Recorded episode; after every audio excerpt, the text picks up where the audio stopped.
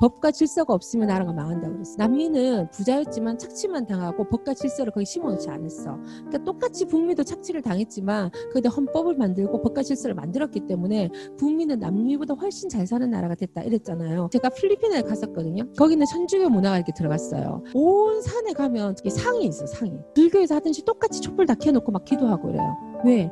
나를 회개하고 나를 변화 안 시키고 그런 걸로 어떤 복을 얻고자 하는 내 잘못된 생각인 거예요. 근데 하나님이 너희가 복을 받으려면은 나라든 어디든 법과 질서대로 가면 복을 받는다는 거지. 사도 바울도 지금 그 얘기를 계속 하고 있는 거예요. 그런 행위를 하지 말고 이 법과 질서를 지키는 것을 하면은 그 하나님의 나라는 굉장히 행복한 나라가 된다는 거죠. 그래서 그렇게 행하는 사람들을 내 일로 당황하지 말라.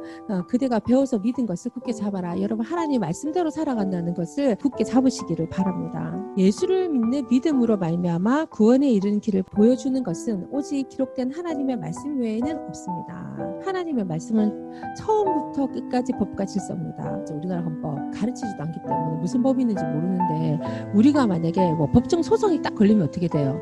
우리 법 아무것도 모르지만 안 당하려고 쳐다보잖아. 그런 것처럼 우리가 이렇게 하나님의 법을 보면 여기서 배우는 게 뭐냐면 내가 어떤 법을 어겼느냐를 보게 돼요. 성경에는 우리에게 진리를 보여주고 우리의 반역을 드러내며 우리의 불순종을 드러낸다는 말이에요. 우리의 실수를 바로잡아주고 우리를 훈련시켜 하나님의 방식대로 살아가게 합니다. 우리는 말씀을 통해서 온전해진다는 거예요. 여러분 위로받는 건 쉬워요. 근데 위로가 보호가 되지 않아요. 법으로 막 힘든 사람을 이겼어. 그럼 우리는 가가지고 아이고 어떡하면 좋노 세상에. 이게 질 이유가 아닌데 졌네. 저 판사가 참 나쁜 사람이네. 이렇게 위로해준다고 그 사람이 거기서 해방되나요? 안 되죠. 어떻게 해줘야 돼요?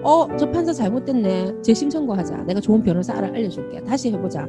이 법이 뭐 잘못됐네. 가서 내가 막 뒤져가지고 야 이거 잘못됐네. 이거 우리 얘기해가지고 이거 어떻게 해보도록 하자. 이게 좋은 거예요? 아니면 아까 한 잔 딱 주면서 아이고 이러면서 그날 저녁에 그 사람을 위로해주는 게 좋은 거예요? 어떤 게 진짜 위로예요?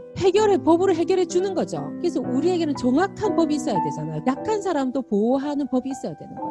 하나님의 나라의 법은 약한 사람을 보호하게 돼 있습니다. 그래서 여러분이 이 좋은 말씀을 가지고 위로하는 대로 그치지 말고 이 사람이 승리하도록 해줘야 되는 거예요. 그래서 이 법을 가르쳐줘야 되는 거예요. 그래서 사도 바울은 지금 얘기하고 있습니다.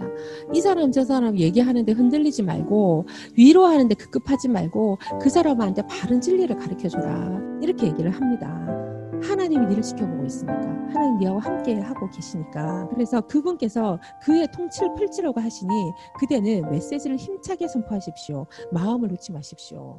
메시지가 뭐예요? 하나님의 말씀이죠. 이걸 힘차게 선포하라는 거예요. 우리는 전 세계 사람을 바꾸고 싶지만 근데 하나님은 뭐라고 하냐면 네하고 지금 가까운 사람들, 그대의 사람들, 그 사람들을 어떻게 해라? 자극하고 훈계하고 설득해주라.